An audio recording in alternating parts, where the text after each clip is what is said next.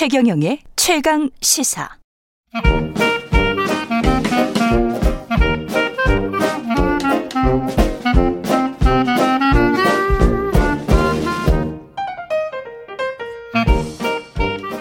네, 최경령의 최강 시사 경제합시다. 월요일은 명쾌한 경제 이야기 해보고 있습니다. 오늘은 지난주 대선 후보 토론회에서 예, 네 후보가 극적으로 합의한 연금 개혁 문제. 아우, 그 가장 좋았던 장면 같습니다. 그렇죠. 예. 박정우 명지대학교 특임 교수와 이야기 나눠보겠습니다. 안녕하십니까? 예, 안녕하세요. 예, 오랜만에 뵙습니다. 예. 우리 그 국민연금 실정에 관해서 안철수 후보가 이야기를 했고 예. 다행히도 첫 번째 그 사자 토론에서 이 이야기가 나온 게 너무 잘 됐다라고 저는 개인적으로 생각을 하는데요. 어떻습니까? 지금 저 현황부터 좀 살펴보죠. 연금. 예, 맞습니다. 예. 음. 누군가는 사실 먼저 얘기를 하고 여기에 대해서 이제 사회적 공감과 어떻게 보면 합의를 도출하는 과정을 이제 시작해야 될 시점이 이제 도래한 것 같습니다. 좀 설명을 드리면 아직까지 우리나라 국민연금은 지금 뭐 소멸을 바로 한다는 게 아니라 어, 성장기이긴 합니다. 음. 무슨 얘기냐면 어 올해 기준으로 국민연금에 적립되어 있는 구, 어, 적, 어, 우리 금액, 예. 어, 누적된 금액은 한 900조 좀 넘어요. 900조. 예, 근데 이게 2040년까지는 계속 늘어납니다. 예. 그래서 2040년 근처까지 가면 한 1,800조에서 1,900조 근처로 쌓이는데요. 와, 두 배가 되네요. 그렇죠. 예. 그러니까 어 이렇게 계속 쌓이는데 뭐가 문제냐 이렇게 생각하실 수가 있는데 음. 우리나라는 전 세계에서 가장 빠른 그리고 가장 그 급속도로 진행되는 어, 저출산 고령화. 저출산 고령. 예, 이것 때문에 그러면 2040년까지 거의 1,800조, 1,900조까지 쌓여 있는 이 누적 금액이 고갈되는데 얼마 걸리느냐? 음. 15년 정도로 예상되고 있어요. 아. 그러니까 2055년이 되면 완전히 고갈이 되는 건데요. 어, 많이는 쌓아놨는데 저출산 고령화 때문에 네. 급속하게 고갈될 것이다. 맞습니다. 예. 사실 경제 분야에서 가장 예측이 편한 변수를 하나 꼽아라라고 하면 모든 사람이 인구 구조를 꼽아요. 음. 왜냐하면 20년 뒤에 30대가 몇 명일지, 20년 뒤에 70대가 몇 명일지 사실 지금 정해져 있는 거거든요. 뻔한 거다. 그렇죠. 예. 그러다 보니까 이거는 갑자기 한 15년 뒤쯤 이 구조적인 어, 맥락을 바꾸려고 노력을 해도 안 되는 거죠. 음. 갑자기 이제 막 열심히 일하는 청년층이 어서 늘어날 수도 없는 거고 예. 갑자기 이제 연금을 받아야 될 수령 계층들이 갑자기 반으로 줄 수도 없는 노릇이고 음. 그러니 이게 표면상에는 2040년까지는 쌓이니 그때부터 고민하면 되는 거 아니냐가 아니라 예. 이 인구 구조와 맞물려 있는 연금 문제는 지금부터 손을 보지 않으면 어. 안 되기 때문에 이렇게 어, 많은 후보들이 아, 그러, 우리 합의합시다. 예. 훈훈한 모습도 한 장면은 있었던 거죠. 이게 지금 출산율 그 계산할 때그 네. 출산율은 어떤 출산율로 계산한 건가요? 예, 제일 중요한 건 이제 합계 출산율을 일단 봐주셔야 돼요. 예. 무슨 얘기냐면 인구 숫자가 그대로 유지되기 위한 게 합계 출산율인데 그렇죠. 그러면 부부가 두 분이 자녀를 예를 들어서 얼마를 낳아야 되느냐가 네. 중요한 건데요. 두 사람 낳아야겠죠. 예, 두 예. 사람이 낳아야 되죠. 네. 그런데 지금은 1.05 정도밖에 안 되었다가 다시 코로나19 떨어 어, 저 발생하고 나서 더 줄어들었어요.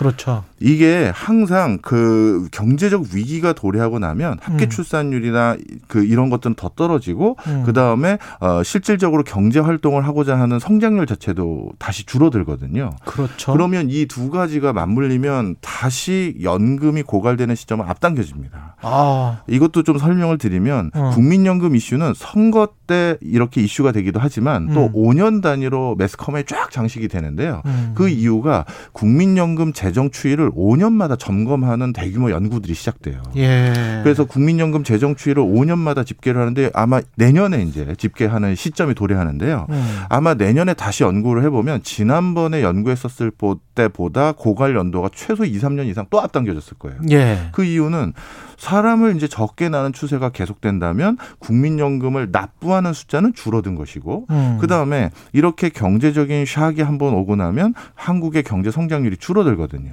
이 경제 성장률이 줄어드는 게 또 뭐와 관련이 있냐면 국민연금은 저, 제일 중요한 게 우리가 뭐 많이 내느냐 적게 내느냐 많이 받느냐 덜 받느냐도 중요하지만 음. 우리가 낸 돈으로 수익을 거두는 게 또 중요하잖아요. 예. 예. 그런데 국민연금이 가장 많이 투자하고 있는 분야는 채권이거든요. 음.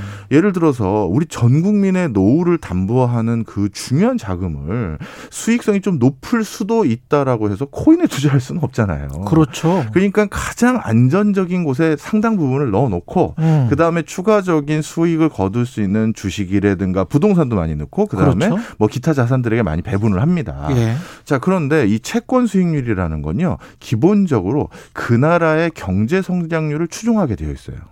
그럴 수밖에 없죠. 예. 그런데 우리나라 같은 경우는 많은 국책 연구기관들이 진단하기로는 음. 2035년 내외가 되면 경제 성장률이 0%로 갈 거라는 게 거의 중론이에요. 일본처럼 된다. 예. 예. 그럼 경제 성장률이 0%라고 하면 아주 단순하게 말씀드리면 채권의 수익률도 0%가 되는데 음. 그럼 국민연금에서 대부분이 투자되고 있는 채권의 수익률이 제로다? 그러면 이제 더 수익을 거둘 수 있는 구조가 또 없어지는 거죠. 이모직 마켓으로 가야 되는데 그쪽은 또 위험 부담이 있고. 맞습니다. 예. 간혹 저한테 이렇게 말씀하시는 분들도 계세요. 아니 그럼 교수님 채권 수익률이 이렇게 0에 가까워지면 음. 그러면 어 주식이나 좀 더 적극적인 투자를 하면 어떻겠습니까? 예. 자, 우리나라의 네노라는 회사의 대주주 또는 2대, 3대 주주가 지금도 국민연금이에요. 그러니까 무슨 얘기냐면 더 투자를 하려야 할 때가 없습니다.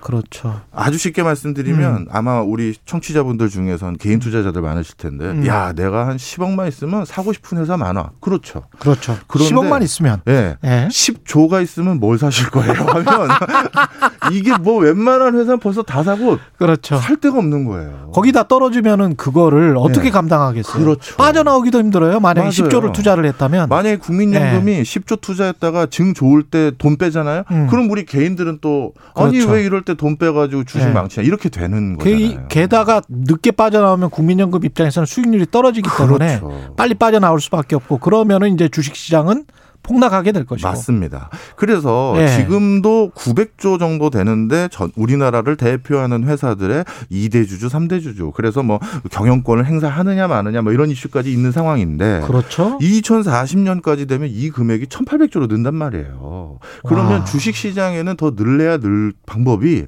지금은 이것도 그러면 국내 주식 시장은 그러네요. 그렇습니다. 바로 이런 이유로 인해서 뭔가 좀 적극적으로 잘 투자해 가지고 다변화. 예. 네, 수익을 좀 더 내봐라라는 건 사실 이것도 그리 녹록한 일은 아닙니다. 그래서 음. 이네 명의 후보님들께서 음. 이거는 수익을 더 거두기 위한 것도 한계가 있는 게 분명해 보이니 그리고 코로나 19로 경제 성장률이 또 떨어져서 그래서 아마 그 아까 말씀드렸던 채권 수익률이 제로에 가까워지는 것도 더 앞당겨질 것 같으니 이제 진짜 손을 보자 이 얘기 하신 것 같아요. 아무리 뛰어난 펀드 매니저라도 이건 감당할 수가 없을 것 같고 그렇게 되면은 결국은 누군가 지금 기성세대가 조금 더 내고 그리고 조금 덜 받고 뭐 이러는 수밖에 없는 거 아닙니까? 합리적으로 생각을 한다면. 예, 맞습니다. 예. 사실 이렇게 또 또그 그 국가를 탓하시는 어, 예. 저도 솔직히 그런 적이 있었었는데 예.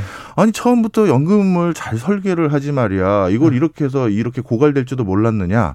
자, 제가 스터 공부를 하면서 예. 전 세계에서 국민연금을 처음 세팅했던 그 제도를 지금까지 유지한 나라는 하나도 없었어요. 그 제도 그대로. 예. 왜냐하면 어. 너무 많은 사회적인 변화가 있었었고 음. 보건 의료적인 변화가 있었었기 때문에 그렇죠. 그때 약속했던 것을 지금 지키는 나라는 단 한분한 나라도 없습니다. 계속 수명이 늘어났잖아요. 네, 네. 이, 것만 말씀드려도 아마 쉽게 이해가 되실 것 같은데요. 음. 우리나라에서 국민연금이 처음 시행됐던 연도는 1988년도인데 88년. 그 전에 제일 먼저 연금이라는 걸 시작했던 게 공무원 연금이에요. 1960년입니다. 음. 예. 근데 그 1960년도에 시행됐던 공무원 연금 제도를 들어보면요, 기자님이나 저나 그 당시는 무조건 공무원 해야겠다 생각이 들 정도로 정말 제도가 너무 좋은데요. 예. 잠깐 설명을 드리면 그때는 내가 공무원이 돼서 공무원 연금을 납입하기 시작하면서 음. 20년이 완납이 되면 그 다음에부터 무조건 받을 수가 있어요.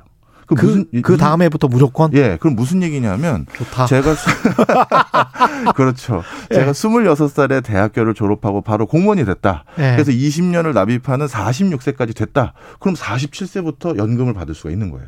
그리고 그 연금의 소득 대체율 쉽게 얘기해서 내가 예전에 재직했었을 때 받았던 연봉에 예. 몇 퍼센트를 연금으로 주느냐라고 예. 했었을 때 거의 90% 육박했어요. 90%? 예.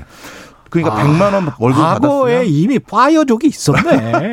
100만 원 월급 받았으면 90만 원 받는다는 거죠. 그렇죠. 자, 그런데 이 제도를 말도 안 되는 이런 제도를 왜 한 거냐? 네. 자, 그 당시에 우리나라의 평균 기대 수명 얼마인지 아세요? 그때 한 45세 그거보다 60년? 조금 많아요. 예, 50세? 50세 초반입니다. 에, 50세 초반. 그럼 생각을 해보세요. 에. 평균 기대 수명이 50대 초반인데 음. 65세부터 주겠다고 하면 그걸 그렇지. 어느 국민이 어느 공무원이 받아들이겠어요. 그렇습니다. 그러니까 그때는 이거 납입만 하면 아. 바로 받을 수 있습니다가 제일 합리적인 제도였던 거죠. 그러네요. 그런데 네. 이게 진짜 누가 그래도 한 5년밖에 못 받네. 그렇죠. 맞아요. 그러다 보니 예. 이 이런 제도들이 그 당시에 기대 수명, 그다음에 경제 활동의 여러 가지 상황들, 그다음에 평, 뭐 평생 직장이 있느냐 없느냐 이런 여러 가지 요소들로 거기에 맞춰 세팅이 됐다가 음. 이제 자꾸 바뀌어 가는 거라서 이건 우리나라만의 문제는 아니에요. 그 특히 이제 유럽 같은 경우에 연금 때문에 데모 일어나고 시위하고 폭동 폭동까지 일어나고. 난리가 난게 네. 뭐 2010년 그런 기억이 있는데 네. 이런 나라들은 어떻게 풀었습니까? 지금 유럽 같은 경우가 어떻게 보면 국민연금이라는 제도를 처음 발명한 대륙으로서 그렇죠. 아주 초기부터 이런 연금 제도를 운영해 왔기 때문에 네. 사실 그것 때문에 국민연금과 관련된 뜨거운 이슈가 유럽이 제일 지금 갈등이 심한 구조고요. 그렇죠. 유럽의 한 네다섯 개 나라는 국민연금이 어떤 상황까지 왔냐면 고갈을 두달 납도 있어요. 어. 그래서 두 달 뒤면 국민연금이 고갈되는데 그래서 그때 그때 재정으로 벌충을 해가면서 어떻게든 추가적인 사회적 합의를 이끌어내기 위해서 일단은 기금이 두 달치밖에 안 남아 있어요. 두 달치밖에 안 남은 거예요. 그래서 이, 이른바 이제 Pay as you go라는 정책이 이것 때문에 나오는 거군요. 뭐 그런 형태인 거죠. 예, 네. 가면서 우리가 차차차차 네. 지불해 나갈게 뭐 이런 정책인데 네. 그래서 국민연금은 음. 어느 나라 어느 정부도 이거를 국민들에게 약속했던 걸 안 줬다가는 어우 아유 안 되죠. 예, 이 정치적 부담은 뭐 말도 못 하잖아요. 그래서 유럽 같은 경우는 지금 합의를 도출하는데 이게 단기간에 안 되지 않습니까? 그렇죠.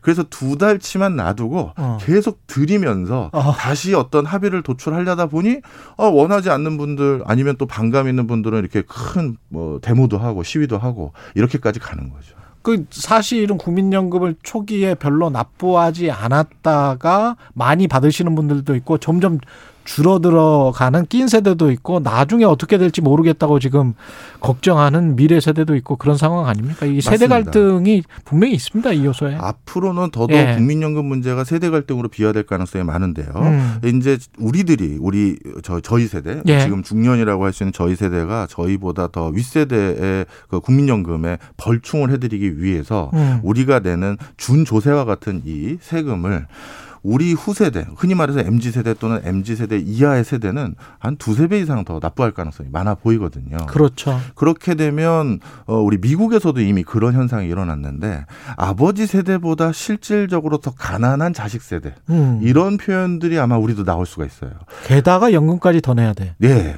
그렇게 되면 진짜 이게 세대 간 갈등이죠. 내가 왜 이렇게 어. 그렇죠. 어렵게 해야 되냐. 난 네. 동의 못 한다. 음. 분명히 이럴 수가 있기 때문에 지금 합의해야 됩니다. 지금이라도 몇 퍼센트라도 조금 몇 퍼센트는 아니겠죠? 예.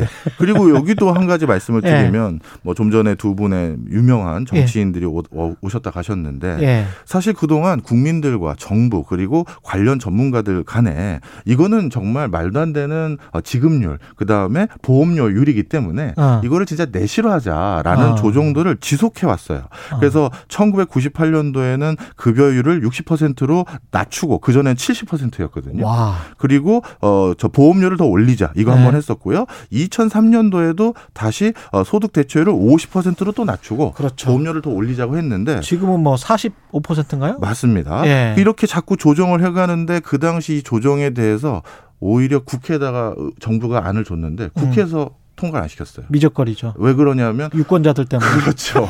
아니 합의를 우리가 해줬는데도 예.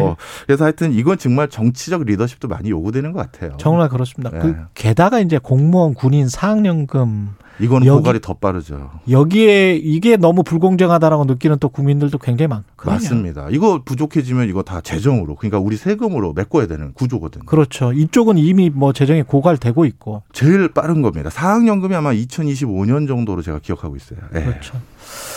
아유, 큰일입니다. 네. 예. 그래도 빨리 행동을 취하는 게 훨씬 낫다. 그럼요. 예. 예. 말씀 잘 들었고요. 지금까지 박정호 명지대학교 특임 교수였습니다. 고맙습니다. 감사합니다. KBS 일라디오 최경련의 최강시사 듣고 계신 지금 시각 8시 45분으로 향하고 있습니다.